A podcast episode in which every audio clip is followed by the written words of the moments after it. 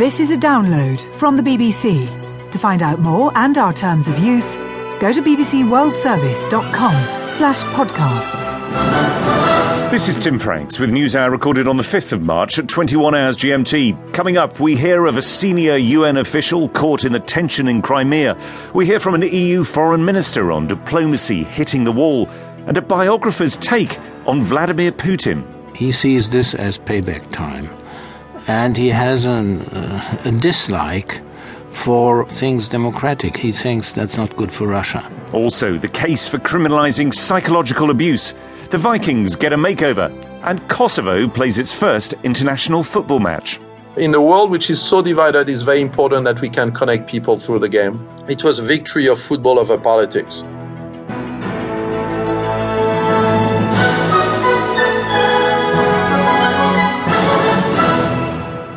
You're listening to the BBC World Service. I'm Tim Franks, and this is NewsHour.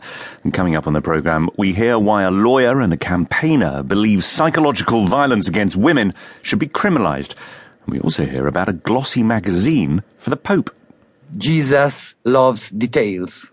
And so we try to give uh, the people details of a very big man that is changing the communication between the church and the people.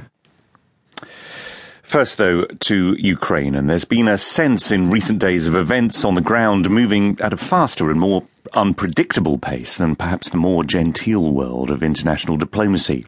Today, though, there appeared, there appeared to be a collision of the two as reports emerged from Crimea of the UN's chief representative, Robert Serry, being threatened by armed men while he was attempting to look around the regional capital, Simferopol. We'll get the latest on that in a few minutes' time from our reporter on the Crimean Peninsula. First, though, away from Ukraine, the centre of diplomatic activity has been Paris today. That's where the US Secretary of State John Kerry has been meeting his Russian counterpart Sergei Lavrov, and where a delegation from the new Ukrainian government also came. This is what the Russian Foreign Minister Sergei Lavrov had to say just a short while ago.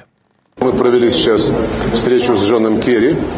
We have just had a meeting with John Kerry about the situation in Ukraine and about the actions that our partners undertook, or rather attempted to undertake, in the framework of OSCE, the NATO-Russia Council and other international organizations.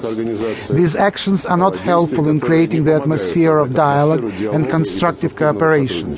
John Kerry admitted that this atmosphere needs to be created, that in conditions of threats and ultimatums, it is difficult to work on honest agreements that could help the Ukrainian people to stabilize the situation.